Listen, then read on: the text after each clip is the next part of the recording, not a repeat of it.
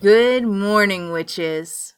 This is the Witch Daily Show, coming to you from New Orleans with host Tonya Brown.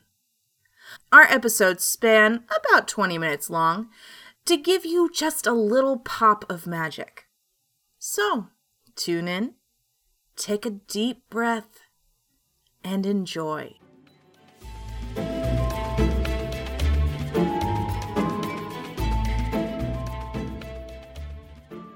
Good morning, witches. It is April 10th, 2023. It is Monday. I am Tonya, and this is the Witch Daily Show. Today's episode is brought to you by The Magic of Trees. So let's get your day going with a little magic. Our quote of the day is Every moment is a fresh beginning by T.S. Eliot. So it is April 10th, which means it is my birthday. Woohoo. And I was a Monday baby. So this year must be a year where all of our birthdays are on the actual weekday we were born, which I think is really neat. Um, but yes, I just wanted to share. Okay, so what are we drinking today? We are drinking Freezer Spell, which is a lemon meringue type of tea. Um, it has uh, lemon and green tea and apple and orange and vanilla and creme and marigold. And it's just really lovely and naturally sweet and really just a winner. So I like to write down when I think a tea can be used magically. So if you go to uh, sipaspell.com, I should have a section of just magical teas. So what does this mean? Well, this means that, um, you know, when we do spell work, like we dress candles or make sachets or anything like that, sometimes we need an herbal blend, right? And that's what tea is. It's just herbal blends. So if I look at the ingredients and I go, okay, I see something here that I think can be used as a magical blend, I try to share that on the website. So this is one of those teas. So this is a really cool tea that you can be uh, use if you're looking to strengthen or awaken your spirituality and your power. And let me kind of go through the logic of that with you. First of all, we have apple. Um, apple is kind of considered the mother of spirituality. We talked about that last week when we talked about apples. And then we have citrus, we have orange and lemon. Both of these are uh, considered like enlighteners. They are bright. They wake you up. They make you see clearly. They um they're definitely known as these herbs or fruits that can open you up and wake you up, right? And then we have uh, vanilla, and vanilla is a very warm, mature, sophisticated uh, flavor. And so with this combo, I just think it'd be a really great base to use for a spell where you are, again, awakening your spirituality and trying to beef up your power, or maybe you're trying to see things more clearly and anything like that. I think this tea is a great uh, use for a, uh, you know, herbal blend. so this week we are talking about oranges. I think it's been a hot minute since we've talked about oranges. So this information comes to us from the new gastronom- uh, gastronomy.com. So oranges, the golden apple of the ages. So if you think apples had like lore, oof, oof, hang on to your hat. Hang on to your hat. The orange. The orange has so much lore. So the actual origin of the orange fruit is ambiguous and elusive with a long and often hidden history behind it. It's considered exotic, rare, expensive. Oranges were a luxury item, the fruit of emperors and kings. So coveted by the highest ranks of society, orange fruits became such a sign of opulence and the Renaissance that the quantity of oranges appearing on the banquet table measured the importance of the guests, as well as the wealth of the host. It wasn't until the 19th century that oranges reached the tables of the middle class, and later still, they became an accessible fruit of the community and the most popular cultivated fruit in the world. Ancient scholars believed oranges to be the golden apples of immortality stolen by Hercules the fruit sacred to, Ven- to Venus, goddess of love. So the orange is really, really popular in the Italian Renaissance. One of the most splendid, scientifically precise, and decorative botanical works of the 17th century Europe is by Giovanni Ferrari, um, who basically was the first scientist dedicated to a complete uh, taxonic uh, study of citrus fruit varieties. So it's just one of those beautiful kind of vintage, like botanical works. And um, again, oranges were very, very popular through the Italian Renaissance. We have paintings, we have drawings, we have sculptures. Um, then we have Venus, the goddess of love, also played a crucial role in the origin of this story. In a bold reinvention of Ovid, Pontano recast the myth of death of Adonis. When her lover is killed by a wild boar and laid down in the shade of a group of laurel trees, Venus remembered Daphne, Apollo's first love, and changed the dead Adonis into an orange tree. She planted this tree in the garden of uh, Hesperus. I know I'm saying that wrong. And from that moment on, the golden apples or oranges became sacred to her. So we see it in stories, we see it in artwork. Um, yeah, Orange trees and their fruits, however, were unknown and unsung by the ancient poets. Sour oranges seem to have been first introduced to Italy after the Arab conquest of Sicily in the 10th century. So, um, yeah, basically, uh, the Arabs built an intricate system of underground irrigation channels that allowed citrus fruit to grow and prosper throughout the arid island. And then Sicily has a really strong uh, culture connected to the orange. Sicily, in particular, would identify with and capitalize on this orange symbolism. Indeed, the mythical associations flourished across the ages and would be exploited to the fullest by the orange industry, who astutely recognized that specific features of the island and its history, along with a distinctly regional pride of place, would be illustrated, packaged, and exported. So very cool, very fun. We love we love an orange. All right, moving into some headlines. Uh, Witch Please, five times popular TV shows featured queer witches. I thought this would be a great um, segment, especially as a lot of queer people are currently under attack, uh, you know, in politics. It's nice to kind of go back and see uh, representation that like meant a lot to people growing up. I know for me personally, the first one on this list was really cool to see. And what's wild is um I don't remember it being a big deal. Like for me, um, I was just kind of raised in a very gay accepting household. I won't even say environment because it probably stopped at the door, but within my home, um gay acceptance was like very normal. So I didn't even realize like uh this is about Willow and Tara from Buffy. Um one of the first lesbian kisses ever on mainstream TV. I don't even think I noticed. I was watching Buffy, and I think the first scene I ever saw, actually, the first scene of Buffy I ever saw was Tara and Willow kissing. And um, it was never a big deal, I guess. I never thought about it. I had been watching Buffy since I was at least nine or 10. So, yeah. So let's dig into this. First off, like I said, Willow and Tara from Buffy. More than 20 years later, we still can't get over the first lesbian kisses to ever appear on mainstream TV, the one between Buffy's quirky friend Willow and her lover Tara.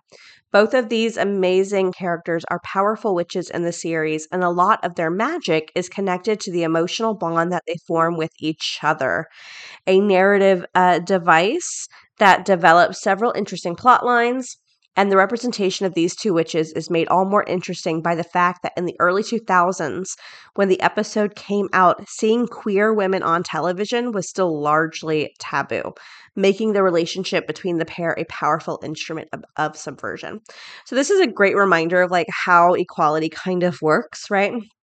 So at this point in TV, like we had, like we were seeing gay men on TV, especially main characters on TV. We had, um, you know, like Will and Grace. We had Queer Eye. Like it was much more common to see gay men on TV uh, because it takes a while, right? It always starts with men and then it goes to women and then it goes to um you know people of color and things like that's kind of the fall of how these things work. So at this point like we had gay men on mainstream tv especially main characters but we just hadn't had queer women. Okay so speaking of our next on the list is lafayette and jesus from true blood being the black, flamboyant, gender bending cook in a town full of vampires, Lafayette Reynolds is one of the most memorable queer witches we've seen on television. Yes. His character shows how oftentimes witches of color on TV are constantly exploited and forced to perform magic for the benefit of others. The fact that Lafayette is a gay man in the American South only serves to reduce his agency even more. Enter Jesus Velasquez, the one character who treats Lafayette as the powerful black LGBTQ plus witch he is. Then we have Mel from Charmed. So I was not a big lover of the Charmed reboot. Um, I remember when it first came out, I was like really like defending it against the haters. Like I was like, just anything new charms good, like da da da. But then when you find out that like um, I mean, not to like go on my soapbox here. I really supported it. I, I, was big on supporting it, and I really was like, everyone needs to relax. This doesn't erase the original show. Like, you can just not watch the new one. Like, don't be a, don't make a big deal about it. Um, but now, in retrospect, knowing that they really, um, the actors and the writers and basically everyone involved in the reboot really um gave the finger to the original. They talked poorly about it. They used talking trash about it in their advertising. Um and actually I watched it. I watched a few episodes and I actually found it less feminist than the original. Um, I felt like the original, the girls were always in control and always made the decisions on what they would do and when they would do it. And the new one, like the first episode, I'm just ranting. The first episode is literally a man tying these girls down and telling them how it's going to be. And I was like, ooh, I don't know how forward they think they're being. This isn't, oh, just not for me. Not for me. But, anyways, after that rant, um, one thing we are seeing here is that Mel, the middle sister of the trio of witches, is an op- is openly lesbian. Uh, very important uh, aspect of Mel, it, and then it apparently it shows the parallels between her experience uh, as an LGBTQ person and as um, a witch. And now we have, let's see, last one. This is probably one of my absolute favorites Ambrose and Prudence from The Chilling Adventures of Sabrina. I absolutely love uh, the idea of Ambrose and the conception of Ambrose. Uh, the fact that these two badass characters in the series, uh, the black pansexual warlock Ambrose and the queer biracial witch Prudence, end up being together is one of the best parts of The Chilling Adventures of Sabrina. Being a very old witch who has been studying the art for years, Ambrose is extremely knowledgeable in witchcraft and the person Sabrina always turns to for advice. Prudence is introduced as a mean antagonistic character, but turns out to be a stylish witch with a wicked tongue. Their scenes together are strong and sensual, so much so that fans feel they could carry their own show, and I agree. I think I would actually prefer it. I um was very lukewarm about uh the chilling adventures of Sabrina. I don't think the character of Sabrina really did it for me, but oh man, if it was a show of just Ambrose and Prudence, I'd be so in. All right, witches, no one asked for that, but here we are. I'm going to throw this over to our moon correspondent, and after this break, we will talk more. Hello to all of my astro friends. This is Serendipity, the Chicago astrologer, coming at you with your daily moon mantra for Monday, April 10th. The waning gibbous moon broadens its horizons in Sagittarius today. Here, the moon trines the sun. The sun is in the sign of its exaltation, Aries, and is feeling pretty good about gaining light. The trine to the moon boosts our moods and helps us to see the bright side of every equation. Make use of your glass half full mindset to set some optimistic goals for yourself. Sometimes just setting up some markers is all you need to get the ball rolling. Your daily moon mantra is begin with the end in mind. This has been your daily moon mantra with Serendipity, the Chicago astrologer, signing off and reminding you that you are in charge of your own destiny. The Magic of Trees is not just a book on tree magic. It is about drawing on the strength of forests and tree energy to better connect with ourselves, other people, and the world around us. Each chapter reinforces meditations, spells, and rituals that will reconnect humanity with its roots at every stage of life. These practices take a hands on approach to life and spiritual work. They lead to individual self awareness and fulfillment through healthy natural practices. Plus, this text has the added benefit of fine tuning spiritual tree connections which never stop growing. Find the magic of trees wherever books are sold. so we have a question from listener Rachel. Rachel says, Hey everyone, any tips on creating a grimoire to keep all of my spells and info? This will be my first one. So, Kiki, I think this was Kiki's first ever book. It is now currently um, out of print. Uh, but Kiki wrote a book where she actually went over how to approach your first ever grimoire.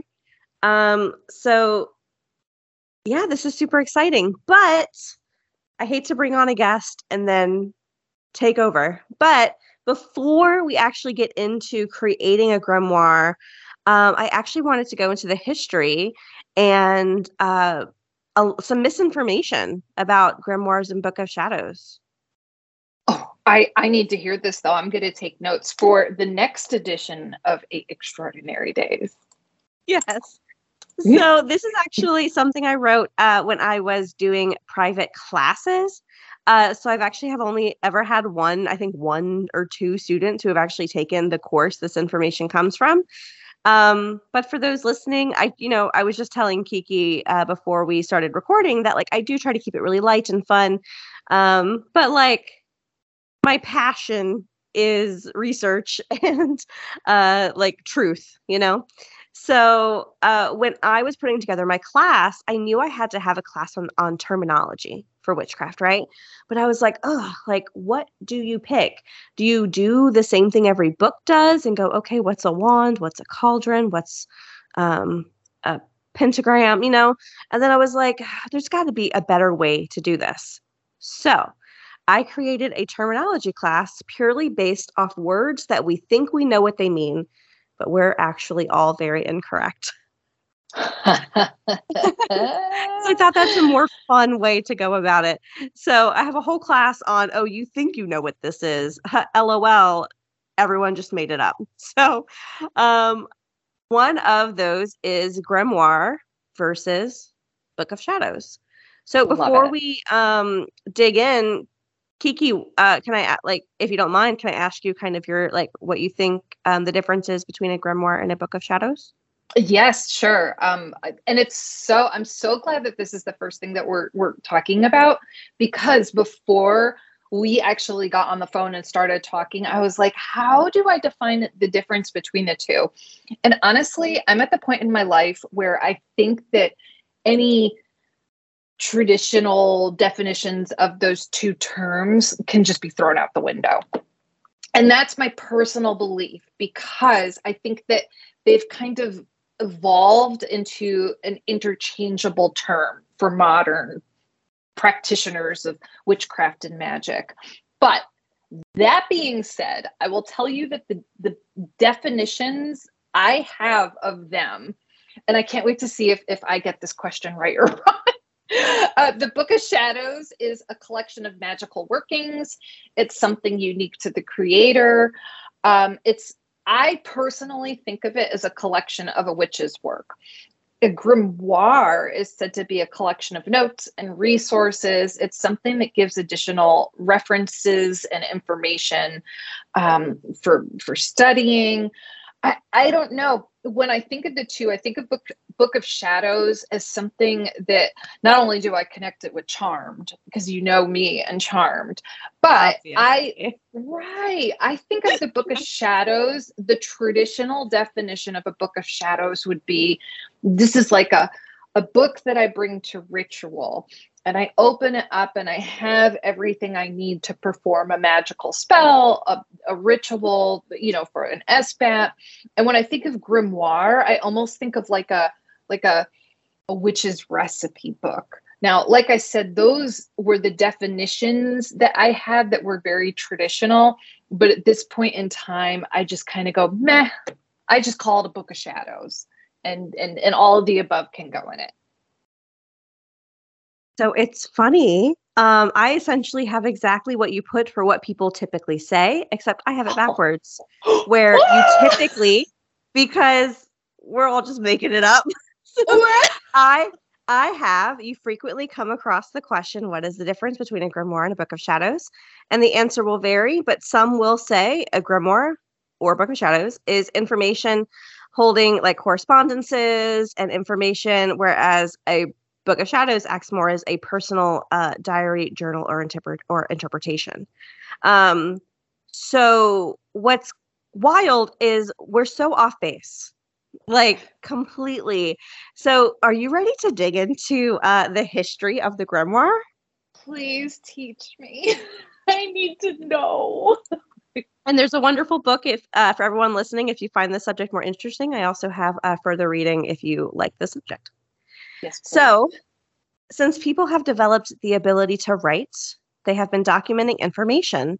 Some of the earliest writings are thousands of years old uh, ancient Middle East, Mesopotamia, Egypt, Iran. Um, and incl- this includes like illustrations and pictographs. So, written content developed over years, especially after the first printing press by Johann Gutenberg. Uh, like after 1440, books started to become more widely available, right? And this included books on magic. And some of these books were actually some of the first to be created and distributed to a broader audience. So these things were really kind of hard to find. But then once the printing press came up, everyone's like, oh, books, books, books. And a lot of these books had to do with magic. Now, what do we know about the Roman Catholics? They don't like that. They don't want you okay. fucking around, you know? So, yeah. so at all. So the Roman Catholic in, uh, um, Inquisition became very involved at this point because they did not want ideas being spread that did not align with their beliefs. So they started disciplining and even executing people who owned types of books that did not align with their beliefs. And we know from history they were very brutal people. Mm. So, however, as we know from the world, just because you say people can't do something doesn't mean they won't find a way. So, books started to be printed, and those who were owning these books that were essentially starting to become illegal um, were hiding them and just really taking care of them carefully. So, Owen Davies, uh, he writes uh, about history of magic, witchcraft, and popular medicine. He's a professor of social history at the University of uh, Hertfordshire. And he wrote an incredible book. So, if you find this subject interesting, he wrote the book Grimoires A History of Magical Books. And his explanation of what a grimoire is is absolutely incredible. So, it's all about once you know what the word grimoire is and its etymology, literally anytime anyone asks the question, what is a grimoire versus a book of shadows, just knowing where the word grimoire comes from, you'll know the answer. So, the word grimoire is derived likely from the French grammaire, uh, which originally referred to any work written in Latin. So, by the 18th century, it was being widely used in France to refer to magic books because of the um, Romans. Again, they did not want these books being distributed. So the books that weren't being circulated, the books that weren't being distributed and weren't being translated, were books on magic. So they were the last books being left in Latin.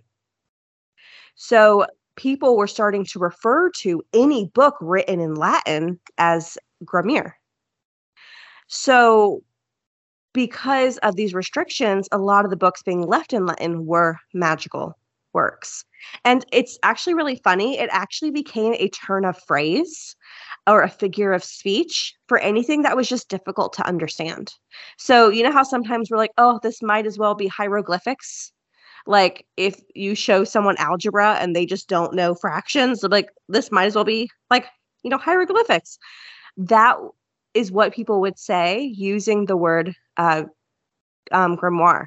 So if you handed someone back in this day a book that they didn't understand or something they didn't understand, they had to turn a phrase that this is like a grimoire to me. Because it's like this is like it's written in Latin. Wow. So it was only the isn't this wild? It was only in the 19th century with uh, the educated resurgence of interest in the occult that um, these books were being, you know, started to be translated, and then the uh, word grimoire started to be entered into like English usage. So, right off the bat, that's what a grimoire is historically. Historically, a grimoire would be any book written in Latin, but due to history, it got to a point where the only books left in Latin were books on magic. So, at this point, I think it's worth mentioning Francis Barrett, who in 1801 published The Magus. Uh, this consisted of three books contained in one single volume. Uh, his goal was to modernize information from the ancient and obscure texts, like the grimoires, and make them more accessible. So he helped to assist in the resurgence of magical theories and beliefs. And his concept of updating ancient traditions and folklore is most likely where the idea of customizing your grimoire probably originated from. So, okay, so now we're past the Romans, we're past Francis Barrett, and now we're about to hit the Golden Dawn era, the the the OTO era. So, um, and if you've noticed, we have not mentioned a Book of Shadows whatsoever yet. right. So, around the late 1800s and early 1900s, English occultists and magical groups began to assemble, like the Hermetic Order of the Golden Dawn, the OTO. Uh, Aleister Crowley is one of the most famous and influential members of the latter. And they gathered and researched historical magical practices and incorporated them into their own rituals and ceremonies. And this is very, very common. This was being done way before uh, the Golden Dawn and the OTO with the Freemasons and I could get into that, but I will not. Um, but this is where we're starting to see kind of ritual, these groups come together for ritual and magical purposes. Now, uh, yeah, so after this point, we end up getting to Wicca, right? Because Wicca, um, Wicca's beliefs are highly, highly taken from uh, these ceremonial practices like Golden Dawn and OTO. So now we're past now we're in the 1900s ish because it's unsure of exactly when Wicca kind of like started for real for reals. Um, but a lot of their concepts and ideas found their way into modern Wiccan beliefs. So at this point, we still have grimoires, right? And at this point, because of the history, the language, a grimoire is known as a compilation of magical ideas and occult topics, such as herb use, ritual practice, invocation, elements, and other magical topics. Now, this is where we get to 1950. I promise we're almost done because that's really where magical history ends.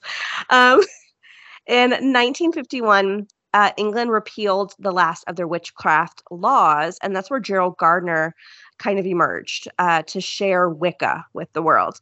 And he published Witchcraft Today, which I believe was a periodic. I don't know if it was a book or I actually think it was a uh, like a magazine. Do you know? going to look for you right now. Yeah, can you look? I'm pretty sure it's a magazine. But yeah. Um, yeah. So he uh because again, English English, England repealed the witchcraft laws and they brought uh and so Gerald Gardner, along with his high priestess Doreen Valiente, uh came out and like sh- showed Wicca to the world. Now, Gardner had his own grimoire where he kept his information regarding rituals and beliefs, and he wanted to compile all of this knowledge that he had created himself instead of um, relying on information from other sources. Now, this is where, hang on to your hat, okay? So he died because, you know, after his death, I don't know how to nicely say someone died. After his death, some early work of his um, was discovered by Doreen. And he had a book called Ye Book of Ye Art Magical because the Wiccans love using old fashioned words. Um, and like legit, they just liked it. It didn't really come from anywhere. So, like, uh, he had this unfinished work, and Doreen Valiente found it. And she wrote an article which i believe is in witchcraft today the uh, you know occult magazine.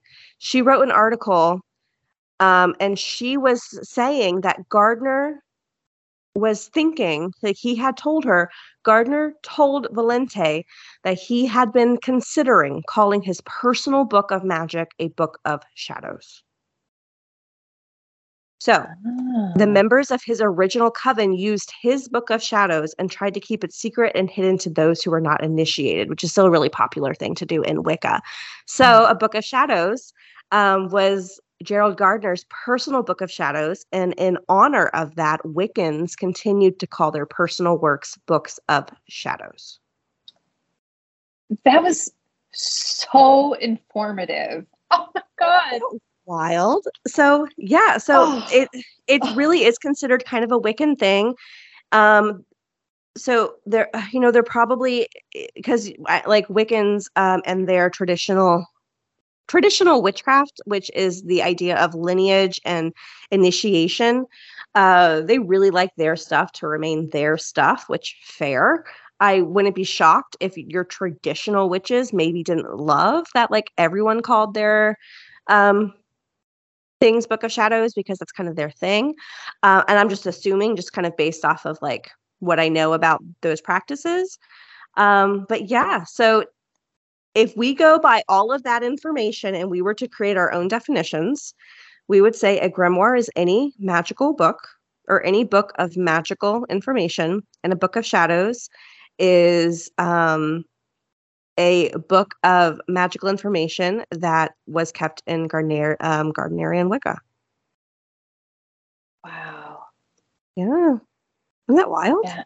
Yeah, I just I love it, and I kind of always view that Book of Shadows is is obviously it's a it's a it's a modern term. Nobody in, um, you know, ancient Egypt was, you know, developing a Book of Shadows. Um, grimoire is that term, that historical term, but just having that information, whew, that's mind blowing. I I would love to hear how the listeners what what the listeners use what do they say and what do you say tonya So you know what's so wild is because I was raised as you were. We were raised on the good old book of Charmed. So even ev- even knowing this and and I've known this and I've been preaching this to like the two whole people who've taken my class um knowing this information and while I personally prefer grimoire I still say book of shadows because that's what I'm accustomed to. Hmm. But I would like to break that because I I also I love I think the history of the word grimoire is really neat and I like that it became it's so steeped in history and magical oppression and um turns of phrase. I love when i learn about uh like turns of phrases from other cultures it feels really fun and special.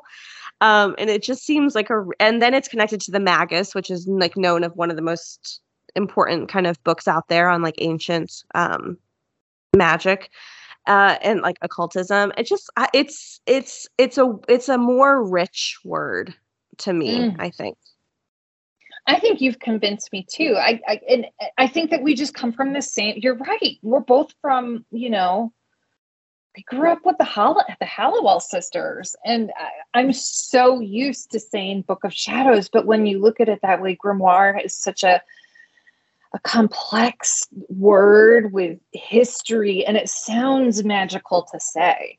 It's it's a it's a magical word in itself. Um, It really is. mm, I love it. I love it. You could always say your your your your grimoire book of shadows. Hey, you know. Yeah. It's basically about breaking the habit. Yeah. Wow. Interesting. I, I love it. I love it. That's very wonderful information uh, to know that history. And Owen Davies is an incredible academic author. Um, I'm totally going to order that book because, um, yeah, that just, you know, and, and, and knowing that history makes the practice of doing it yourself feel like you're part of something grand, something bigger. Um, this is something that magical people and those who are, you know, intrigued and fascinated by the esoteric world and the magical world and the world of witchcraft and, you know, Wicca. Um, this, it just it it's it's inspiring. I guess that's all I have to say about that. It's inspiring. All right, witches, we are wrapping up this episode of the Witch Daily Show. I want to give a shout out to listener Lauren Wilson. Lauren, you opulent, noble mongoose. Christina Garrettson. Christina, you glittery, thoughtful werewolf. Jennifer Demucci. Jennifer, you opulent, beautiful muskox. And finally, Lilith. Lilith, you magical avant garde Valkyrie queen. Thank you for so much being Patreon supporters. I really, really appreciate it. All right, so our card pull today from the Buffy Tarot is the Seven of Scythes. Well, well, well, if it isn't the embodiment of the faithful, degenerate son of chaos. Like Ethan Rayne, the Seven of Scythes sweeps into your reading as an omen of betrayal, fraud, and deception. If you are considering engaging in unethical behavior, just know you are likely to be discovered.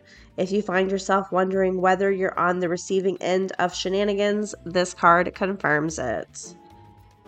All right, witches, that's all I've got for you today. Don't forget any books, decks, headlines, sources, anything we reference today can be found in the podcast episode description or witchpod.com, and we will talk again tomorrow. Witches, we hope you have a wonderful day, full of joy and gentleness and confidence. Links for this week's episodes, our website, Patreon, along with a free daily card pull can be found at witchpod.com. One stop for everything we talk about. Now, take one more deep breath and have a great day.